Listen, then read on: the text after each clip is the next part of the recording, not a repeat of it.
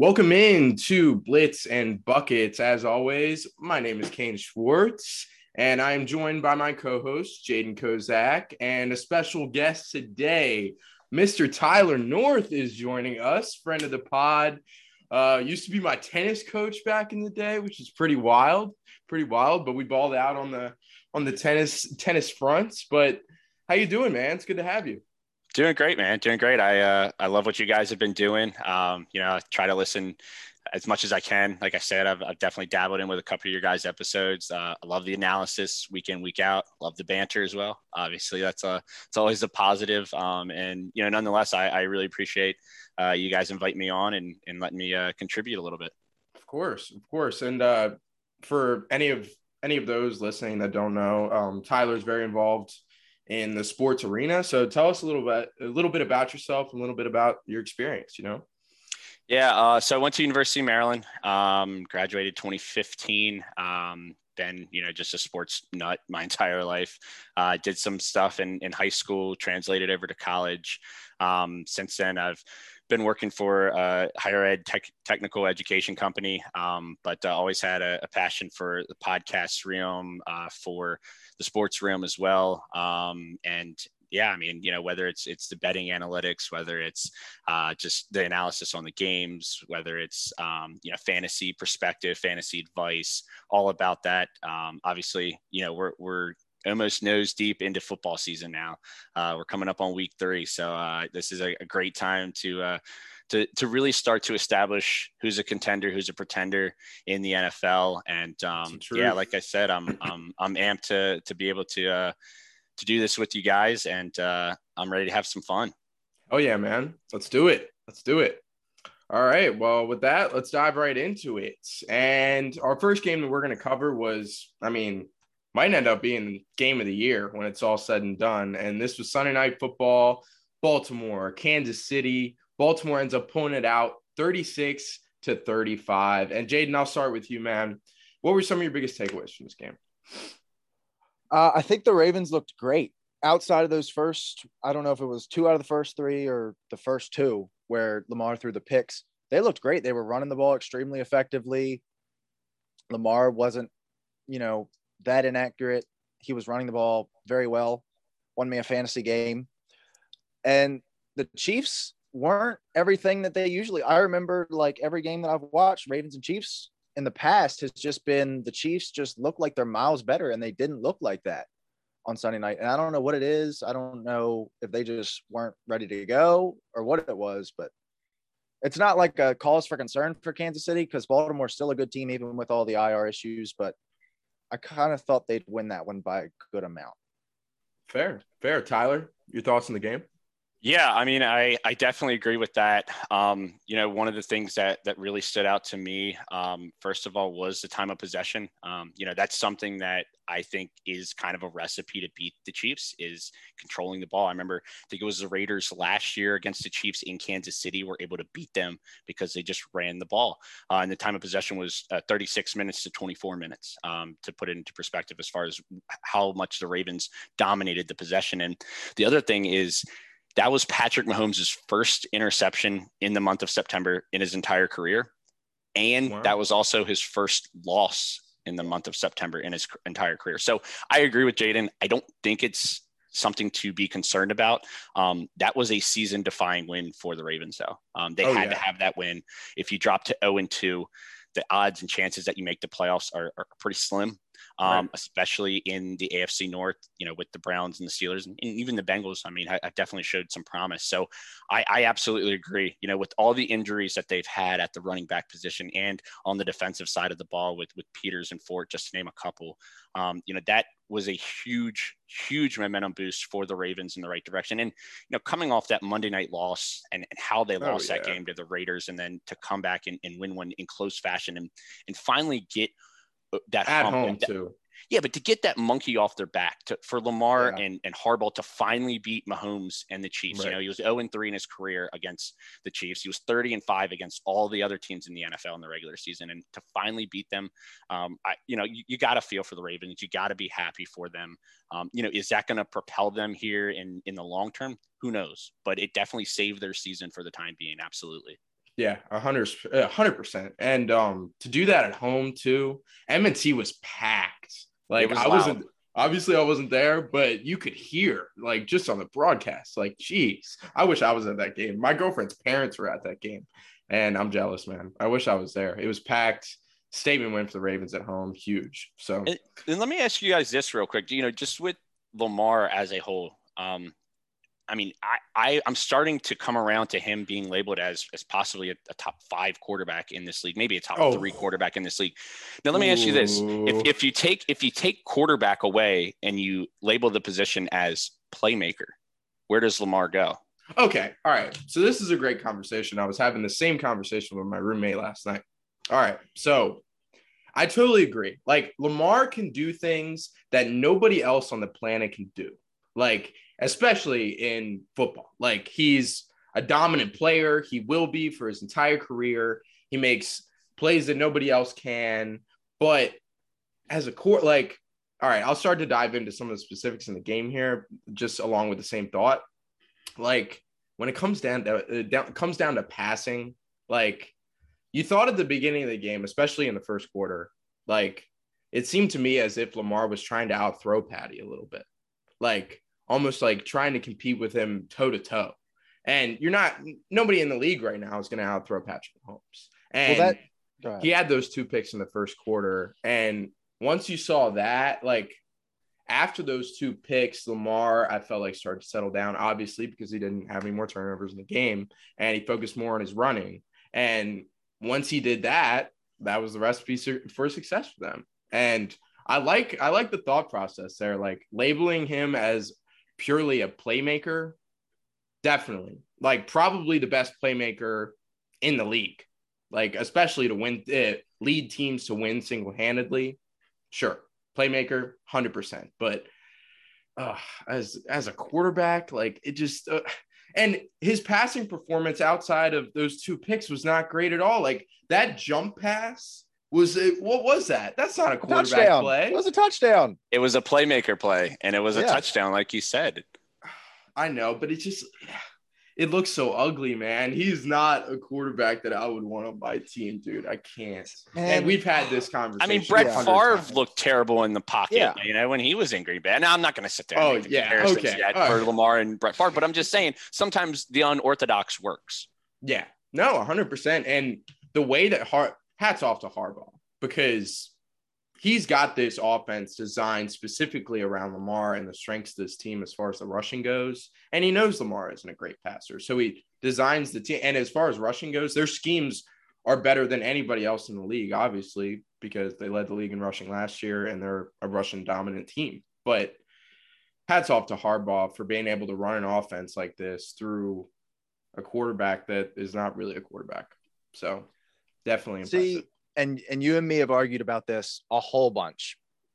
Yes, he's not the best thrower of the football, but outside of maybe Tyreek Hill and Derrick Henry, I don't think there's a player in the league that I'd rather have with the ball in their hands. I think he is, you know, if like the whole running back joke, if he was a running back, he'd probably be top three or at least top five. He's that elusive. Plus, he's tall and he just he's very smart with his runs, especially as a quarterback. And this has been talked about for as as long as he's been in the league. But there's always been a conversation of, you know, he may not be a top like five quarterback, but he's probably a top pl- top five player, and that's like really weird for people to understand. Personally, I have him right around like seven. Kane, I know you probably have him a little bit lower. Yeah, I mean, But- as I far think as I think I think the other thing that that really stood out with this game is on one side you have a team that had their best player with the ball with the game on the line, and on the other hand you had your best player hand off to a player with the game on the line. And you know, like you said, I give big kudos to John Harbaugh for sitting there saying, "Lamar, do you want to go for it?" yeah, that's a Fourth truth. and one. How about that? And if and if you don't get it, you know, well, and, and this is my thought process, and I totally agree with Harbaugh. Is if you don't get it, they're going to get the ball, and if you punt to Mahomes with a minute, minute twenty left, they're going Right. to go down and get a field goal. I mean, they're not hundred percent, but the odds are in their favor, especially against this Ravens defense that just looks so porous right now. Mhm. No, definitely, I agree. I agree. I I thought that that was awesome, and it's not the first time that Harbaugh's done that with Lamar. Like he gives him the confidence that, hey man, this is your team. you make the call late in the game, fourth and one. Are we going for it or not? And I, I love it. I love it. Like this Baltimore team, as much as I like I don't know why I shit on the Ravens so much. Maybe it's just because they're so close to the Washington football Of course, team. it's the fan base. Yeah, but like, there's so many Ravens fans, especially in our like around our stratosphere. That's like fifty percent of our listeners. So let's not let's not scare everybody off. No, no. I was gonna say like I I'm after just last night, it, it's hard not to root for the Ravens. Well, and this So- is speaking of you know Ravens fans and Ravens listeners and, and even us. This is my my big question that a lot of people aren't really talking about right now. Which you know we're in season, so I understand. But when do you extend Lamar? The guy's making like just he's making less than two million dollars right now at the quarterback position. I think it's like 1.7, 1.6, something like that. And the other quarterbacks in that draft, none of them besides Josh Allen have been given that extension. And you know when do you when or if do you give him that extension? And the thing that I think is scary when it comes to extensions talk, I mean, this is the last thing I'll say before I dive into the more of the specifics of the game and the stats and such. But um Lamar came out and said that he's going to try and negotiate his own contract. Right, because he he is his own agent. Right. Which I think was going to be a shit show. That is, especially for a caliber player like I mean, Lamar. I Like, think he gets paid more than Josh Allen just because he got paid after Josh Allen. I was Agreed. Talking about this with a, s- uh, with a friend of mine about Minkah, where I want us to pay Minkah before Jessie Bates gets paid because if we wait, we're gonna have to pay him more than Jessie Bates. It's all about the setting the market. That's exactly like Mahomes set the market, and then Dak got his contract, and then Allen got his contract. So yeah, it's just it's whoever gets paid is significantly going to. I mean, besides Mahomes, you know, they're always going to Yeah, no. continue to make God, that that record deal. You know, nobody's going to touch Mahomes' deal. But uh, no, I, I think it's definitely an interesting conversation for Ravens fans to have. I mean, the guy's one and three, I think, in the playoffs right now, and that's the biggest thing that every Ravens fan and any NFL fan can really circle is, you know, you only beat the Titans. You've you've lost to the Chargers, you've lost to the Titans at home, and you lost to the Bills away last year. And you know, you got to get over that hurdle, in my opinion. You got to get to a championship game for me to to really look at you as a top five quarterback. I threw that out there. I think the way he's playing right now, he can get into that upper echelon. But until you really showcase it in the playoffs, I don't know if I can really, you know, put you in that category with the the Rodgers and the Mahomes and the Brady's of, of the world. It, it's just Right. so tough to make that argument. Yeah, and I I was had like I said I was having this conversation with my roommate last night, and I don't think the Ravens can go to a Super Bowl and win with a team like this. Like I with think- a with an offense set up around Lamar like this, like I don't think they can win a Super Bowl doing this. if they had the defense, if their defense was fully healthy, I think they could because, you know, and, and we'll jump into another game here in a little while, but you know, the Raiders are a team that now has a stout defense that likes to run the ball. And that's what the Ravens do or have historically done is they've had that stout defense with running the ball. And that's what's been able to, you know, get them over that hump and win the win those games, especially when they're close. You know, because Mhm. Ravens fans have noticed it. When they go down in the playoffs, that's it. You know, un- unfortunately, because they're not a passing team and they're not a come from behind team. Right. Yeah. Yeah. Good thoughts. Good talk. Good talk. Um, let's get into some of the more tiny specifics of this game. A huge reason why that the Ravens came out with a win in this one was their ability to shut down Tyreek Hill. I mean, he had three catches on four targets for only 14 yards. And the question going into the game, me and Jaden had a conversation on the pod about it, was whether or not they were going to dedicate their energy on defense towards Travis Kelce or Tyreek Hill. And I think if you're a defense, I think you got to shut down Tyreek Hill every day of the week and twice on Sunday because Travis Kelce, like, yeah, sure, he'll probably probably get 100 yards, maybe a couple touchdowns if you dedicate all your energy to Tyreek Hill, which is hell of a lot of production for a tight end. But you're giving up 250 yards and four touchdowns to Tyreek if you decide to totally ignore him. So I do I do like that Travis Kelce had a 45 yard jog to the end zone. That was hilarious. That was impressive. With, that a, with was a. Ravens with a Ravens fan in my living room, that was wonderful. Yeah, no, I, I agree with you on that, Kane, because I think, you know, there's obviously outside of that 45 yard catch, you know, I don't I don't have the specifics as far as numbers, but I think Travis Kelce probably had a, a very mediocre game, especially to his standards outside of that catch. Now, obviously that catch gives him his his typical game. But you know, if you allow Tyreek to run loose, we saw it within the Cleveland game. You know, with the 75 right. yard touchdown, you're going to have those big plays. Whereas I think you can minimize the big plays if you focus in on Kelce. And you know, 100%. looking ahead into to the future, and, and you know, the, they play the Chargers this week. The Chiefs do, and it, it'll be interesting to see how the Chargers defend that. Um, right. you know, between Kelce and Hill, uh, and it's going to be something to watch, like I said, for the rest of the season with every team they face. Oh yeah, Oh yeah, I totally agree there. Totally agree there. Um, more on the Ravens side that I thought was impressive. Hollywood Brown had a really solid game. Six catches on 10 targets, 113 yards, and a touchdown. And I think Hollywood is he poised for a breakout season? Jaden, I'll start with you. I mean, his relationship with Lamar is quite evident. Like they seem like best friends. I'm pretty sure they're both from Florida, right? And they I are. I think that's yeah. yeah. And that's contributed like I think they've got the dynamic to be, pretty, especially with Hollywood being more of a deep threat. Like he's not Lamar is not going to throw the out route or like eh, he's not going to throw to him consistently like you would a normal wide receiver. He needs these deep threat guys to be successful as a passer. You know, it's not the it's not the Sammy Watkins. Just Sammy Watkins just looked dreadful so far this year. I'll say that. Jeez, but yeah, what are your thoughts on uh, Hollywood Brown? Dude?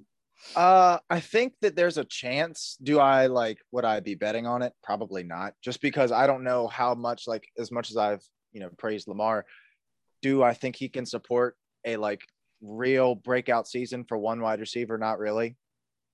But I think Hollywood can give as far as like fantasy goes, I think he's going to be extremely inconsistent, but his highs are going to be really high because he's going to get the big plays. He's going to be kind of like DeSean Jackson, but he does run a little bit more shorter routes than DeSean Jackson, where he's going to give you like one big play. We're out here comparing Hollywood Brown to DeSean Jackson now. No, no, not. Like I didn't want to get that the, far. Not in the literal sense. I know he did great things for Washington, so you defend him with oh, all your thanks.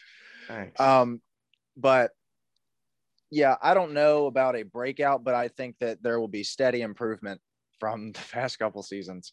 Yeah, I think I, I think that you know the Chiefs probably took an approach opposite of what the Ravens did. I think the Chiefs probably honed yeah. in on Mark Andrews mm-hmm. and allowed Hollywood to run loose. And I, I agree, you know, the highs are going to be high, like Jaden said, and, and the lows are going to be low. And, you know, you're going to have those two catches for 15 yards, you know, every couple weeks, you know, you're, you're going to have that. And I think that when when Bateman gets healthy, I think Rashod Bateman is going to add to that Ravens uh, wide receiver group. Obviously, like you said, Sammy Watkins. He, you know, I, I, thought he had a decent game against the Raiders. Um, obviously, didn't have his best game against the Chiefs, but I think when you throw Bateman into that mix too, yeah, it's going to take targets away from Hollywood. And yeah, it'll be interesting to see, you know, what do we classify as a breakout season? Is that a thousand yards? You know, with an extra game now with 17 games, that's probably a lot more feasible than it was with that 16 game schedule. I I think right. that he is going to be right there. You know, we might be talking about 950.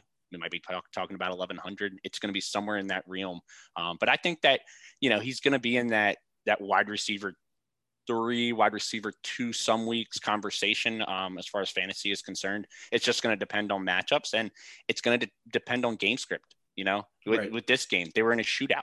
They right. had to throw the ball. They were coming from behind, um, mm-hmm. which is obviously very rare for the Ravens. Uh, you know, they, they actually read a stat that was this is the uh, second largest comeback against the uh, Mahomes led Chiefs team, uh, which was, you know, they were down 11 points with, I think, 13 minutes left in the game. And very, very impressive for the Ravens to be able to do that with the scheme that they run. Oh, yeah. Oh, yeah. Totally agree. Totally agree. And uh, before we move on from this game, I mean, it's great talk here because arguably the game of the year, like I said already. So, a good amount of time spent on this game for a right reason. But I also Ravens, want to mention Ravens might have been involved in two games of the years already. yeah, exactly, exactly. Who would have thought that game of the year would have been? It gets, I like this game a lot better than the Raiders game. I'll tell you for that. sure. I, I agree. More star power on the. The field. Raiders game right. was just madness, though. Yes. That was like I, I it was a hell of a week no one like Monday. Oh yeah, the way to wrap it up, yeah, yeah, Wonderful. exactly. The moment, absolutely that, agree. Yeah, I loved it. I loved it. But I want to mention CEH God damn, man. Jeez. 13 carries, 46 yards, and a fumble in this game, a crucial fumble that basically arguably lost the game for the Chiefs in the end. And he didn't catch one pass yesterday. And this is a running back who in college was arguably the best receiving back for the time that he was in at LSU and in all of college football. I mean, I think there was a stat that came out. I can't remember the specifics of it, but it put it put him in the upper echelon of receiving backs as far as prospects coming out of college, and he hasn't gotten any of that passing production in Casey. And I don't know, man. What's the panic meter on CEH real quick? Jaden, I'll start with you. Uh, well, I tried to buy low last week, and then I tried to buy even lower this week because I even like around draft time, I was thinking, okay, there's something that I can get here. Like post hype, he's not being talked about in the way he was last year. So, and now people have lost all faith in him after his rookie year. So I was like, eh, maybe. But man, that does this does not bode well at all. I was just gonna say with Damien Williams, I mean, it's it's definitely a piece that they're missing right now. You know, there that running game is is non-existent for the Chiefs. I mean, we saw it week one against the the Browns. You know, it wasn't really there, and I get Mahomes is is the god. You know, he is he is the man when it comes to football. But if you can just put four at the line and and drop eight and drop seven back each time, if not drop eight back, eventually even God is going to come back come back down to earth. And that's that's the one concern that I have with the Chiefs is their running game is just non-existent. You know, we can look at the defense. We can sit there and say their defense has got a bunch of holes. I mean, Chris Jones, Frank Clark, Tyrann Mathieu, they've got the star power. Obviously, Mathieu with the pick six and, and the other pick um, helped them out a bunch. But I mean, that's that's concern, but not as much as the run game. I would say the panic meters pushing that, you know, in between one through ten. I mean, I would put it at almost a, a seven to an eight. I think this is a mm. major concern with the Chiefs going forward, and it just shows you first round running backs might not be worth the risk. You know, he was he was drafted right. in the first round. Uh, the Ravens traded. I, I, think they traded Orlando. Was that the Orlando Brown pick, or was that that was this past year? I think. Yeah, yeah, this was that. That, that they had that, but uh, nonetheless, I mean, they drafted him in the first round, and you know, you look at the running backs across the league, and how many first round running backs are, are in the starting role? I mean, other than the ones that are, are rookies or, or, maybe in their second year, it's it's it's probably Derrick Henry and McCaffrey, and I don't know after that. I mean, you got guys like Aaron Jones and Alvin Kamara. Dalvin Cook was a second rounder. Um, I mean, guys like that, you know, there you don't have to spend that much on a right. running back in the NFL, and I think it's overhyped at times uh, to to spend a first round pick on a running back. Jaden's hoping that uh, that's not true with Najee Harris. I, yeah, saw him, Najee- I saw him flexing in the background. He he's as hoping a team, Najee Harris. As a team, and having to hear that I have heard nothing but you are an idiot for taking a running back in the first round. But what the way I'm thinking of it, like, yes, a tackle or a lineman of some sort would have been great. But A, the three top tackles, Sewell, uh, Slater, and Darrisaw. Darrisaw were gone. They went, Darrisaw went right before us. And I honestly think that if Darrisaw may have, yeah, if Darrisaw may have fallen to us, we would have definitely taken a lot more time to get that pickup. But who's going to help us more right now when we're trying to get Big Ben, you know, a final run? Even though, are we going to? Probably not, but that's what the mindset is in Pittsburgh. And Absolutely. is a tackle going to, as a tackle and James Conner going to really help elevate the offense, or is Najee Harris with the same line? Right. And and, and that, that's a great point, Jaden, because it does come down to the respective team. You know, did the Chiefs really need Clyde Edwards Helaire? You know, could they have used a def- pick? Could they have used it on a defensive player? Could they have used it on a lineman? Um, you know, th- those are the questions that are always going to be there that we'll never have an answer to. Um, and you know, this is me sitting here knocking first round running backs, being a Vikings fan. In 2007, they drafted Adrian Peterson when I thought they should have drafted Brady Quinn. But hey, you know, it, it worked out for them. So I'm not. We got our old heads in the pod today. I'm not, none of I'm us are going to remember that. Fran Tarkenton. there we go. um, no, I'm not. I'm not always going to say you know that first round running backs don't pan out. I'm saying that there's a lot of risk involved with taking a first round running back. But you're exactly right. You know, with the Steelers situation, with trying to get you know Big Ben's on on that clock. You know, year, two years at most. Maybe maybe he's got three. You know, maybe he'll turn into Brady. Who knows? But um, no, will not. But, but yeah, I, I, I, I, I agree with you on that. That I think that it was the right pick for the Steelers at this point in time. Yeah, yeah. Good talk. Good talk. So Let's dive into some of the other games that we have to recap from week two. And I'll start with Thursday night football. Giants, Washington football team. What a game, man. What a game for a Thursday. Not a lot of expectations came out of this game just because it's Washington football team Giants. But as a Washington football team fan myself, I was pretty excited and it delivered. Washington football team ends up pulling it out 30 to 29. And some of the biggest takeaways from this game I mean, I've heard it a lot from Giants fans. I've got a lot of Giants fans in my camp over here at Kentucky, but uh, the Giants may have beaten themselves, sure. Crucial offsides call after Dustin, uh, Dustin Hopkins, our kicker, missed the first field goal attempt and he shanked it. And he almost shanked the extra points after the touchdown to Heinicke, uh, well, from Heinicke to Ricky Seals Jones, which was and, a beam. Yeah. Oh Beautiful my God. throw. I know, I know. I'll get into it. I can't wait. I know, I know, I know. but um, Dustin Hopkins misses the first field goal attempt, and it was called offsides on the Giants. And Hopkins gets another shot at it and wins the game on that kick. So that was awesome. Um, let's dive into it though. Taylor Heinicke, man, and I want to come out with a hot take right now. I think Taylor Heinicke can easily lead this team to a division title in this division. Now, let's uh, let's dive into this analysis of this game particularly. He went 34 for 46, 336 yards, two tutties, and an interception. I mean, possibly the play of the year all year that we might have was that throw to Ricky Seals Jones that sealed the game basically for us. I mean, what a dot. What a dot. And a lot of people were saying that it was a hell of a catch versus a hell of a throw, but he couldn't have placed that ball any better. Like you can't put that ball anywhere else in that location where it's not going to get picked off besides where he threw it. So hell of a ball, hell of a ball. I mean, when he caught that pass, I was. I, was I mean, I'm sure. I, I, I, when I was watching that live, I thought he was throwing it out of the back of the end zone. Mm. I, I did not think he was looking for a receiver on that ball. And, and I mean, you're, you're right. You know, what a ball. I mean, I, you know, you got to start saying Heinicke. You got to, yeah. everybody in Washington's got to be saying it right now because you're right. You know, it, it, this could be the key to, to bring them to, to, to, to the promised land as far as winning the division. Now, Super right. Bowl, I don't know if that's there yet. Yeah. Um, but yeah. if but if he's hot, you know, why would you put Fitzpatrick back in if if Heinicke stays hot? Oh no. No. Jaden, I don't know. I don't know your thoughts on him um, as a whole, but I, that, that's just how I feel. If, if he's hot, ride the hot hand. Yeah, yeah, I agree. I think they should keep him in because he is the sign of upside. Fitzpatrick, like there's upside from week to week, but Heinicke could be your guy for a couple years.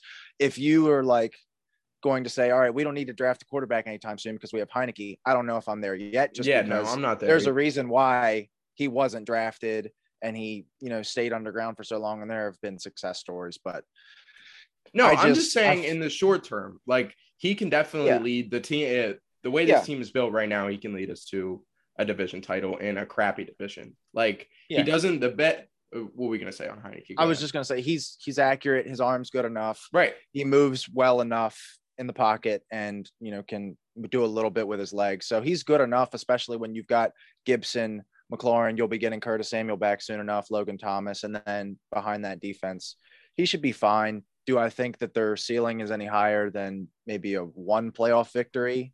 No, just because he's there and he doesn't give you that elite quarterback play, but he's good enough to game manage and win you games in the regular season. Yeah, yeah. My I mean, argument for uh, go ahead, Tyler. I was just gonna say, I mean, the uh, the Old Dominion product, man, he's a gunslinger. You know, you get the good with the good, but you also have the bad. I mean, he threw the, the crucial pick yeah. that, that almost really and truly, if Dustin Hopkins misses that kick and, and Lawrence doesn't jump offside, line up off sides, you know, there's a whole debate I know on social media about, oh, did he jump off sides? Was he lined up off sides? Um, but you know, if, if if Hopkins misses that kick and there's no flag, we could be talking about how that was that that pass, that interception game, that yeah. that led to the Gano almost game-winning field goal um, would have possibly doom the, the, the Washington football team because once again, you know, we talk about the Ravens, you know, that win being so big for them to go to one and one. Same thing. You know, you drop to 0 and 2. It's it's an entirely different story. Um, you know, with your outlook on the rest of the season. Right. Right. My argument for Taylor Heinicke being our quarterback going forward, like despite the pick, I know that was a terrible pick late in the game, but he doesn't make the big mistakes. Like for the entire game, like he did not. He was going through his progressions very well. Like if the if receiver wasn't open, he was throwing it away. Like he's not looking to toss it downfield hoping a prayer, close his eyes, and maybe get picked off. Like he's not going to make the big mistakes. He has the support of his teammates. Like Terry has very high hopes of him. I mean, he came out and said this in the first time I've said this, but he said, I will take Taylor Heinicke as my starter every day and twice on Sunday. Like Chase Young loves him. He's got the swagger. And the biggest thing is our defense is going to keep us in most every game that we play. So we just need the bare minimum from our quarterback. We don't need turnovers. Like we don't, as long as we don't turn the ball over on interceptions, and as long as Taylor Heinicke doesn't make the big mistakes and just makes the smart plays, like our defense is going to play well enough to keep us in these games. So I really like Heinicke going forward. Um, also, smaller notes from this game. Uh, Daniel Jones. I mean, I was talking to Giants fans. They made Dan- we made Daniel Jones look better than he ever has in his career so far, and that's sad to say about a defense that coming into this year was regarded as one of the best defenses in the league. So they made him look spectacular. And he, not to mention, he rushed for almost 100 yards, 95 yards on the ground and a touchdown. Like, and the and the one big run he had, he didn't fall on his face this time. so good for Daniel Jones there. You know, he's been working I, on it in the offseason. I agree. I thought I thought Daniel Jones played a, a really good game. Um, I think he's like 0 6 now in primetime games, which mm. it is what it is. The Giants are 0 2 for the fifth straight season. I don't know if you knew that or not, but that is just that's just demoralizing to a team because you know we've been talking about the 0 and 2 um, skepticism with with teams going 0 and 2 and their percentage of getting to the playoffs is, is just so slim. Um, but yeah, I, I, I, thought he looked great um, compared to what the rest of the team put out there on the field. Um, I, I, thought he was definitely, uh, you know, the, the, the star for the Giants in that game. Definitely, definitely. Um, also, want to mention Saquon's workload is finally starting to go up. Uh, in week one, he only had 10 carries for 30 yards, but in week two, he got 13 carries, 57 yards, and he's starting to look a lot more explosive on more of his runs. So they're starting to limit him less, I feel. Tyler, I see some uh, some skepticism on your face. Yeah, because he had one big run in which Chase Young chased him down on the big run, which shows me I don't think Saquon is fully back. I don't know when he's going to get there. I still don't think he is outside of that big run. I mean, I, I, know you said 13 carries for 57 yards. If I had to guess, he probably had 12 carries for 10 yards on those other 12 runs. So, yes, he's getting a little bit more workload, but is he producing? Is is the big question mark? And once again, that's a first round running back if you're if you're keeping track. But um, that that's just I, I don't know if he's fully back, and the Giants have to have him fully back for them to have a fighting chance. Oh yeah, hundred percent, hundred percent. Um, also want to mention Kenny Golladay was a non-factor in this game again. He gets three catches on eight targets. They target him eight times in this game, but he only ends up with 38 yards. He was seen screaming at Daniel Jones on the sideline. Like, ooh, I think Kenny Golladay in New York looks like a problem. Like, I think it's going to be a concern going forward. But they did give him a significant amount of money, so follow the money they're they targeted him a lot. He's still been getting a lot of targets, so I think he'll be involved eventually. But he looked bad in that game. So, oh, he didn't. Got to give he, some credit to the Washington football team defense. He didn't play all all preseason. Him and Daniel Jones have not been able to get on the same. I mean, like you said, you saw them screaming. Everybody saw them screaming at each other on the sidelines, and they haven't been able to build that chemistry at all. Um, you know, will it come this week against a, a, a Falcons defense? Which I mean, uh, anybody in college, I feel like might be able to throw one right now.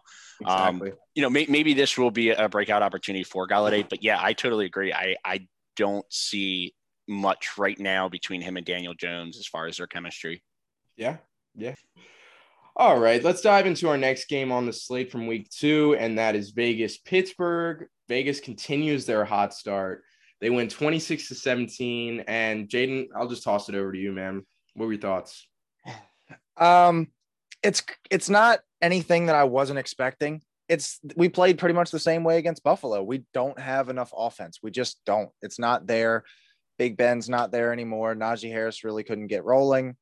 The receivers couldn't get rolling. Deontay or yeah, Diontae Johnson injures himself on a meaningless last play, so I don't know what that means for. That was ridiculous, by the way. That was some major yeah. bullshit that they decided that that was a good play to run at the end of the game. Down like, nine. Right, yep. exactly. Like you're gonna you're gonna lose the game anyway. Like oh, and like I said, we don't have the offense. Why we won against Buffalo was because we got a freak play with a blocked punt that we returned for a touchdown, and that was just enough to put us over the edge. But we don't have enough offense, and we didn't have TJ Watt for about two and a half quarters to finish the game. We also didn't have Tuitt, Bush, and Hayden both either didn't play like at all or got hurt at some point throughout the game.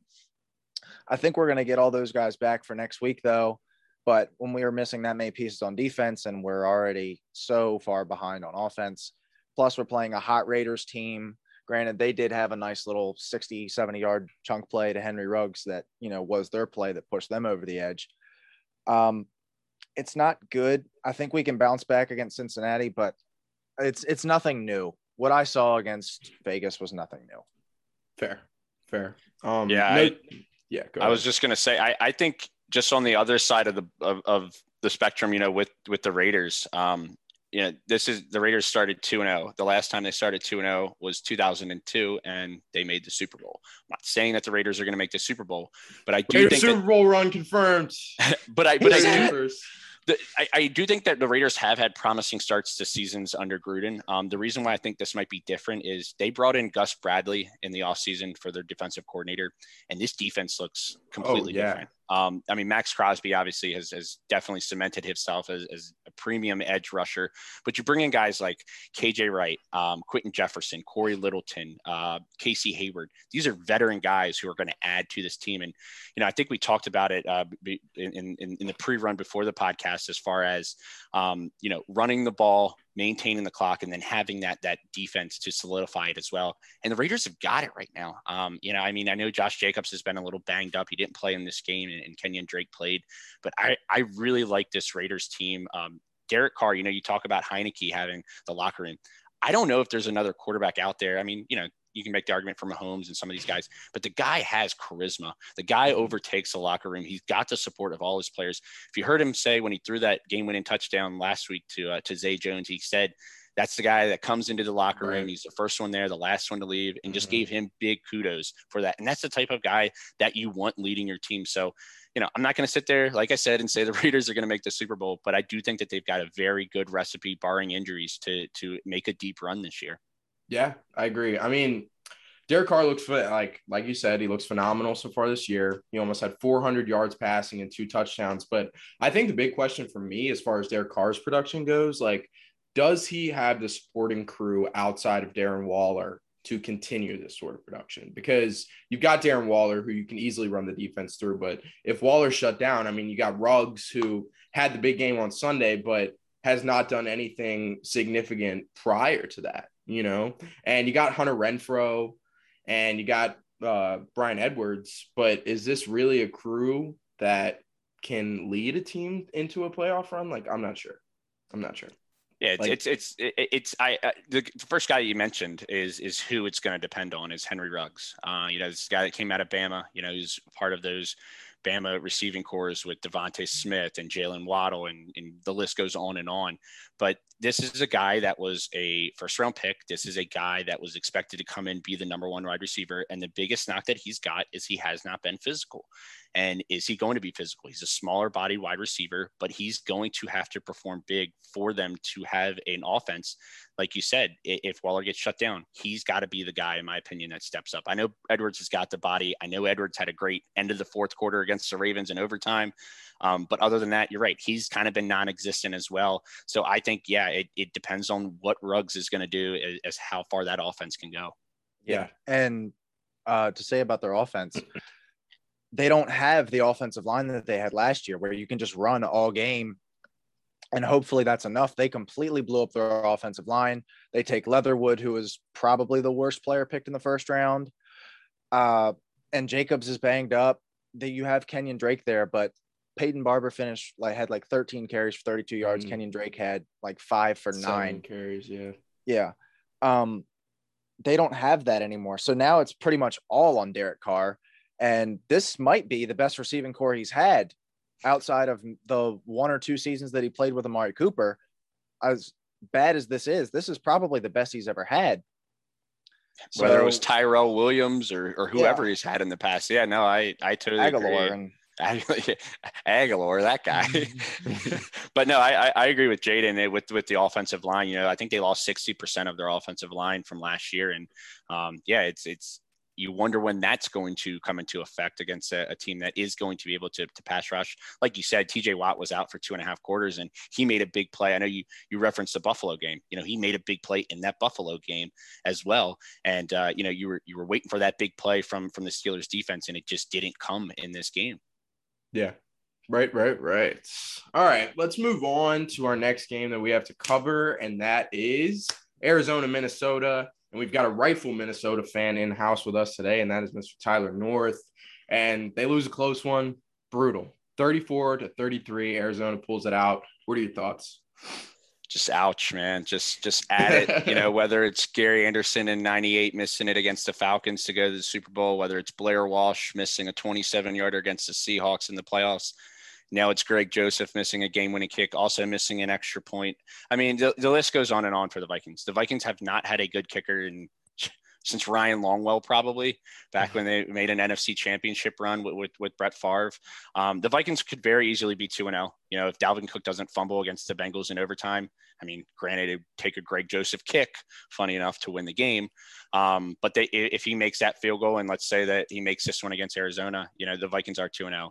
Um, there are some good takeaways. Uh, you know, I think Nobody's really talking about Kirk Cousins. I know he got $89 million guaranteed. I know there's been so much criticism with him. He played a very good game, in my opinion. Adam Thielen's mm-hmm. got three touchdowns in two games. Um, you know, just continues to produce at the wide receiver position. Jefferson hasn't been as strong of late. I know I think he had like 65 or 66 yards in a touch this week. Um, he hasn't been as strong as late. Vikings were also missing Anthony Barr. Uh, you know, that's a big part of the defense because you pair him up with Eric Kendricks and Danielle Hunter and, and Michael Pierce Tomlinson and those guys. It, it, it's it's a pretty solid defense. I do worry about the defense. You know, having Mike Zimmer as your coach, you should have a strong defense, and it just hasn't been there. Um, they're going to get Darrisaw back at some point with the offensive line, but I think there's some a lot of positives to take away from this game. And you know, he makes that kick. That this this narrative or this this story that we're saying after the game is completely different. But um, yeah, it's just excuse my language, same shit, different year with the Vikings. You know, it just it just continues, and I, you know that that's just my, I guess you can say, biased opinion um, from the Vikings perspective. The Cardinals, no, the Cardinals look great. You know, I, I, I know that I think Kane, I think you've got in your notes MVP for Kyler. I think he's probably in the front runner. It, it's either him or the old man Dan in Tampa right now. Yeah. Um, that that I think are the top two. I mean, you could possibly make an argument for Lamar right now and Mahomes, um, but I would say Kyler and and uh, and Brady are the top two right now for the MVP. And I mean, the receiving core there is just ridiculous. You throw Rondale Moore into this. I watched that guy at Purdue, and he's lit up Ohio State on a Saturday night. I remember, and in every game that he was playing in, he was just electric. You could put him at punt return, run a wide receiver screen. He gets 20, 25 yards, and he's showcasing it now in the in the NFL. Nuk Hopkins yeah. is going to do do what he does. Um, Chandler Jones was held in check this week. I know after the explosive game that he had against Tennessee, he did not explosive to put it lightly. he didn't have as as much this week, but um, I think the Cardinals are a legitimate Super Bowl threat. Um, and the other thing, that division. That division seven and one combined. The only loss is Seattle against uh, against Tennessee this past week. So I, I mean, you can take the Rams to win the Super Bowl, the Seahawks. You could take um, uh, the the Cardinals, Niners. Pick your poison right now with that division. It is loaded out there in the NFC West. Yeah, yeah. Um, other notables from this game, some takeaways. You already mentioned Kyler. I mean, this MVP MVP campaign is no joke. He goes for 400 yards passing, three touchdowns. He did throw two picks, but he also had a rushing touchdown to throw in the mix. So I mean, he's a number one overall pick doing number one overall pick things. So I like it. I like it. You also mentioned Rondale Moore. It might be something special, man. Seven catches on eight targets. He led the team this week in targets, finished with 114 yards and a touchdown. Now, the majority of the yards came on an electric 77 yard touchdown catch, but still, I mean, they might have something special in Rondale Moore. Also, wanted to bring up some uh, a concern that I have personally with you. Why the hell does Dalvin Cook always pretend to have a season ending injury, goes off to the injury tent. It's all over Twitter, and it's like I'm sweating because I every year I invest in Dalvin Cook in fantasy, like ever since three years ago. I love the man. But why does he do this to fantasy managers? Like, you got to tell me, man. I mean, you're going to get the 22 carries, 131 yards, six yards a carry but you're also going to have that. And, and I totally agree. He's a very, very fragile running back. Uh, I mean, you'll see him explode for 10, 12 yards on a run, but then you'll see him on the next play get stood up in the backfield and have to go out of the game, like you said, possibly going to the tent with an injury. And, you know, back in his rookie year when he tore his ACL, I think it's Vikings fans are just frightened every time he goes down, whether or not it's, it's, it's his other ACL or is this another, uh, you know, terrible injury that we could be uh, happy, proposed with here in the future. So, um, yeah, you know, he he got stood up at the line and then had to go to the tent, and then he came back. I think the next series, and it's just, it's it's it happens every single game. I think he comes out for a couple plays, and you got to question the durability with Dalvin Cook. Um, I know oh, the Vikings gave him a, a long-term lucrative contract at, at the beginning of last season, and you know the guy's performed. I can't take anything away from him in that regard, but the durability is a big question mark. And uh, you know, if he is injured, Mattison comes in. Alexander Mattison, love him. Oh, uh, He's a great, great backup, uh, complimentary running back. Can he take the reins and be a starter? Remains to be seen. Um, but I, I, I, think there are some uh, a lot of questions, a lot of concerns around Dalvin's health and his durability going forward. Especially, we're in a 17 game season now. You know, it's not 16, and that one extra game can always make the biggest difference. I mean, we're talking about these games coming down to one point, a couple points here and there, and this is these are the one games that we're talking about. So who knows if that can right. play a factor if he's out for three or four games toward the end of the season when knock on wood, hopefully they're trying to make a playoff run. Yeah. Um, for Dalvin Cook managers, fantasy managers, people who own him, um, you you mentioned Alexander Mattison. I mean, he is one of the top insurance policies in fantasy football. Like I'd get him. Yeah. if, if yeah, you have 100%. Dalvin, I would I would do what you can to trade for Mattison now because I'm not. I hate wishing injuries on every, anybody. I'll never do it. Uh, I mean, I don't like Aaron Rodgers, and I'll leave it at that. But um, you know, I, I, wait, wait, you can't just leave it at that. I mean, man. I I understand just the oh, division I'm, thing, I'm a I'm Vikings a fan. I have I have oh, watched Rodgers yeah, tear tear us fan. up year yeah. in and year out. I uh, I can't. I can't stand. I Jay Cutler is definitely the worst of the group that that Vikings fans can can address. Um, but Rodgers is right up there. But yeah, I would absolutely. You know, if you have Dalvin in fantasy, I would. You know, trade if you've got a fringe bench player right now. I, I'd possibly if you've got you know a, a three wide receiver in a flex league and you've got four or five really good wide receivers. I'd probably trade one of them for Alexander Mattison just to have it because I'm telling you, one of these games he's gonna start and Dalvin's right. gonna be out. Yeah, no, totally agree with you there. Um, let's dive into the last game, the last primetime game that we'll cover, and that is Dallas and Chargers in the 4:30 window. Dallas ends up pulling it out 20 to 17. And the biggest takeaways from this game, Ezekiel Elliott might lose his starting job. I mean, I think it's a legitimate concern. I mean, Zeke had 16 carries in this game, 71 yards and a touchdown, but Tony Pollard look at, looks absolutely phenomenal. He had 13 carries, which is just about matching the workload that Zeke got for 109 yards and a touchdown. I mean, he just looks better than Zeke does. Like Zeke is running into the asses of his offensive line, and Pollard is actually seeing the holes and going right through them. Pollard has always been held in super high regard, like in the same respect that Alex eh, Alexander Mattison is. Like he's one of the top insurance eh, insurance policies in fantasy. So but now it's a whole different discussion. Like Jaden, I'll start with you. Do you think Tony Pollard can take over this job by the end of the year, or maybe even sooner? Well, as a cow, as the Cowboys enthusiast that you are, I know that this is giving hey, don't call attack. me a Cowboys enthusiast. I, I own a lot of players in fantasy as far as Cowboys go. I'm invested you in the Cowboys to be a Cowboys year, enthusiast. But don't ever, five don't ever say that, bro. Don't ever say that about me. A Dallas Cowboys enthusiast. That makes me sick. You anyway, continue. five Cowboys, Kane. Um, Pollard looked good do I think it's over for Zeke? No, just because they owe him a lot of money. I feel like they're just they'd just be wasting, especially this year. Like they're not going to cut him mid-season. He's going to play. No, I'm not throughout the season, cut. and they're probably I'm, no, uh, but like they're going to play him. I don't know if it's going to be 50-50 because if it's 50-50, both of them kind of become obsolete as far as like your top end running backs. And that's a huge waste of draft pick if you took Zeke in the first round. But I don't know, man. I Zeke's still the more talented back. I just can't. I can't see Pollard. Not on Sunday, and not so far this year. I can't see him overtaking that job fully. I don't know if it's just what I know from the past. I just can't see him fully losing his job to Tony Pollard. Fair. Yeah, Tyler, I, I think, think, I, I think I, I, do agree with Jaden. I think that Zeke is is is still the back there um, for now for right now. You know, you, you know, we hop into week seven, week eight. If we're still having this conversation, then yeah, you you probably are going to take Tony Pollard at that point. Um, I do think a couple other things just to keep in mind. They played the Rams and they played the Chargers. Chargers kept Gibson in check. The Rams uh, in, in week one. Obviously, I mean, the, the Buccaneers, excuse me, they're, they're playing the Rams this week. The Buccaneers kept uh, uh, Zeke in check week one, and uh, I didn't hear much out of Mike Davis this week and Cordarrelle Patterson. Um, so I think that they have played two pretty stout run defenses. Um, so I think that some things might open up for Zeke here in the future.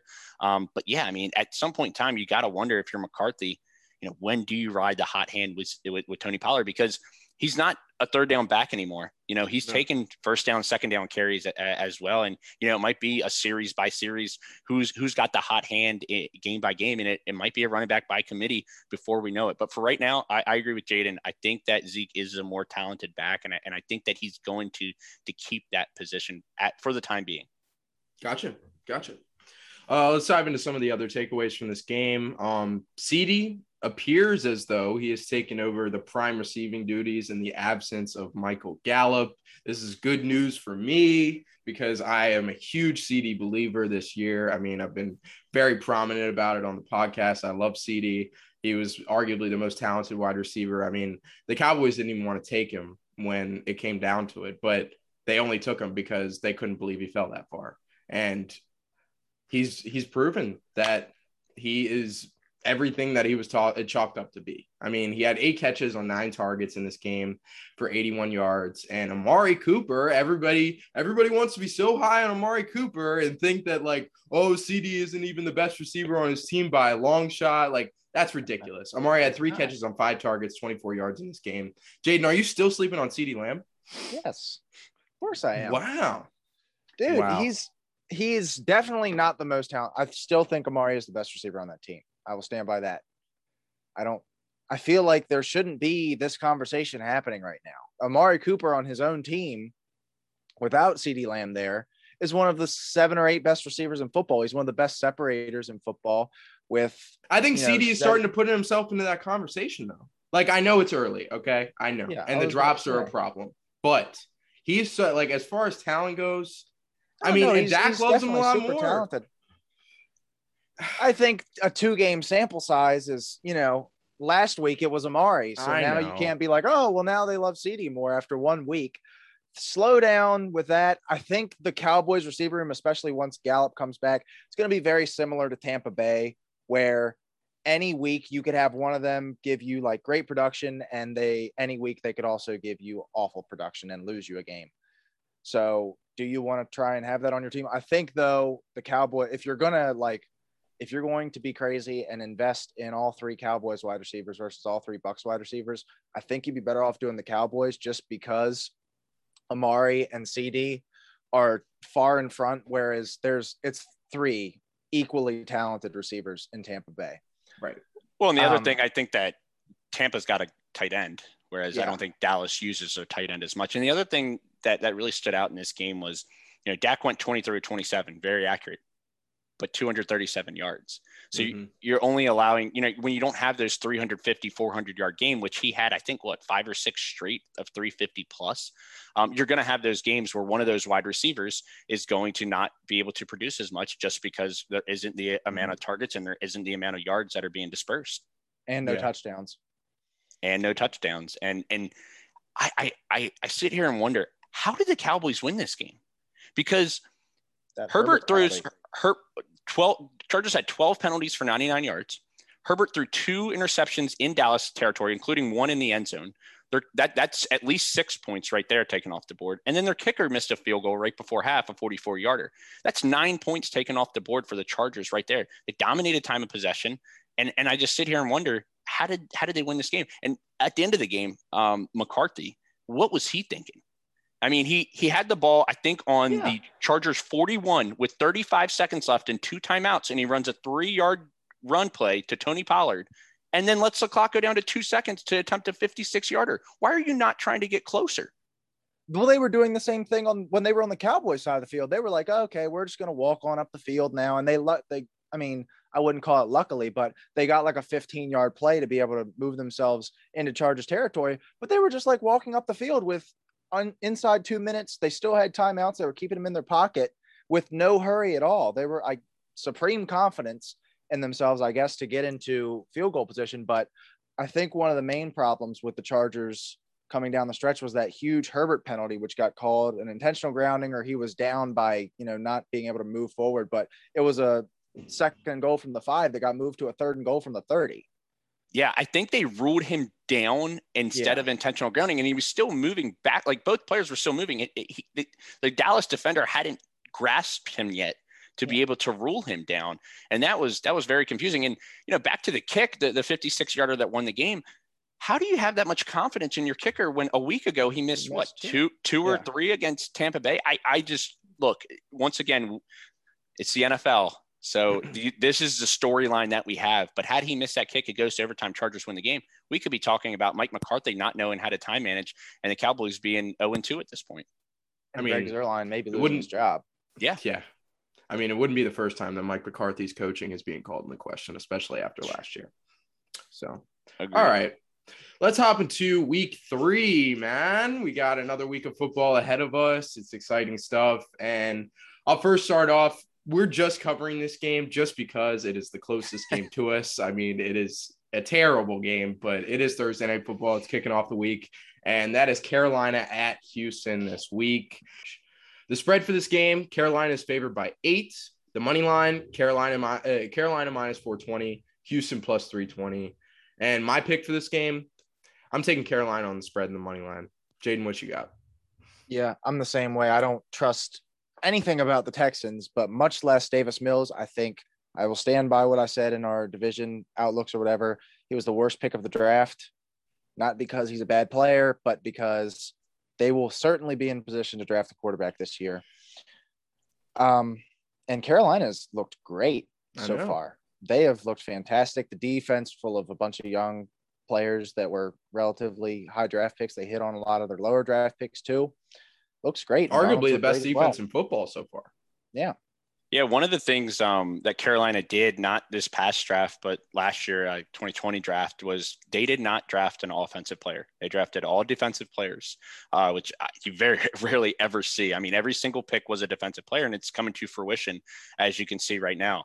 Um, I think this is a team that is sneakily going to make a playoff run. Um, I definitely think that they could get because the NFC now has seven wildcard spots, and those NFC West teams are going to eventually start beating up on each other. And I think that could open the door for Carolina to to make a playoff push. And you know, we talk about in sports a lot of times with guys needing to go to a different destination or different location. And I think mm-hmm. Sam Darnold might be the exact example that we're looking for with that because the guy has looked great so far. He's relied on Christian McCaffrey. I know that, you know, he hasn't exploded like we have seen from McCaffrey in the past, but I, I think it'll come. I don't think it's anything to yeah. worry about. But having Robbie Anderson and, and having um, DJ Moore to your disposal is, is great. Former Terp, love, love yes, DJ sir. Moore. But um, and, and, he's used Dan Arnold, his tight end. He's used him a lot this year as well. But I think um, I think Sam Darnold is is having a, a rejuvenation and sort of a renaissance to his career down and uh, down in Charlotte for sure. Yeah, hundred percent. So uh, to be clear, you're taking Carolina on the spread and money line. I am. I am. I, I was looking at some stuff today, and, and if you want to dabble with a little teasers or something like that, I, I, like teasing Carolina down six points to to minus two and partnering them with the Cardinals um, against the Jags. I think that's a very safe uh, teaser parlay that, that, that I would look into this week um, is partnering Sweet. Carolina and, and Arizona together. But just for this game in particular, yeah, I think Carolina minus eight um, with Davis Mills starting. Um, I, Houston won their first game because Trevor Lawrence just turned the ball over too damn much. Um, and, and, I think that was kind of a fluke game. And I think the Jags are the Jags, and Urban Meyer isn't going to change much there. Um, so yeah, I think Carolina minus eight is. is I'm not going to say a, a a lot. And, yeah, I'm not going to say that word. Either. Not going to say yeah. that word, but uh, I, I, I, do like the minus eight there for sure, and, and obviously the money line. Right. Right. Yep. Totally agree there. And I thought those were some solid thoughts on Sam Darnold. I mean, imagine being like Adam Gase was totally toxic. I mean, it was made clear uh, numerous times with numerous players. I mean, they all came out and said that Adam Gase was an absolute train wreck. Of is coach. it Adam Gase or is it just the Jets in general. Oh, it's definitely just the Jets. I, I mean, would I've- argue that Zach Wilson already needs a new environment. I, I've uh, uh, going to, to college at University of Maryland. You know, I've got a ton of friends that are that are Jets fans, and I hear the same thing every year about how they've got a quarterback coming in. It's going to be good, and and I still do believe in in in Zach Wilson. I think that um, yeah. you know going going against the Patriots defense is it's just tough. It's tough. Um, Right. and he and he came alive in that second half of the Carolina game, and, and I do think that Zach Wilson will be okay. Um, you're you're going to have the early season struggles, but uh, yeah, I think Sam Darnold is is I'm not going to say comeback player of the year, but uh, I, I do think that he's having a, a great start to his uh, campaign down there in Carolina, and I think he's partnered really well with Matt Rhule. I think Matt Rhule is is going to turn into one of the, the great coaches in this league. Mm-hmm. Yeah, I like it. I like it. And let's not forget Sam Darnold, former top five pick. So let's dive into our next game on the slate, and that is on Sunday, Washington at Buffalo at one o'clock. And things to watch in this game. Can the Washington football team defense continue to hold Josh Allen in check? I mean, Josh Allen so far this year has, compared to what Josh Allen should be doing and usually does, he's been held in check. I mean, 449 yards, three touchdowns, and an interception so far. Um, a lot of the offensive production against the Miami came on the ground.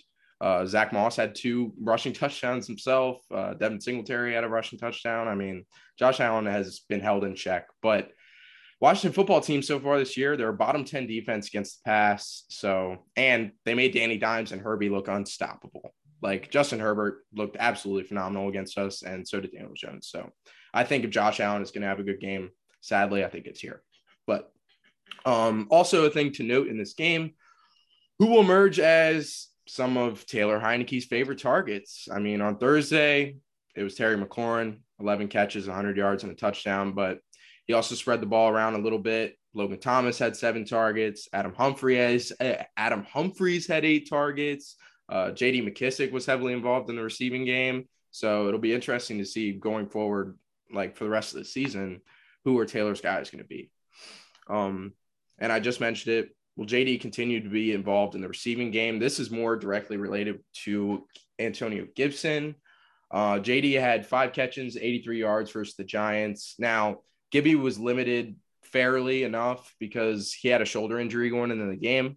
So he was kind of limited. But JD having production in the receiving game in Washington is not out of the norm.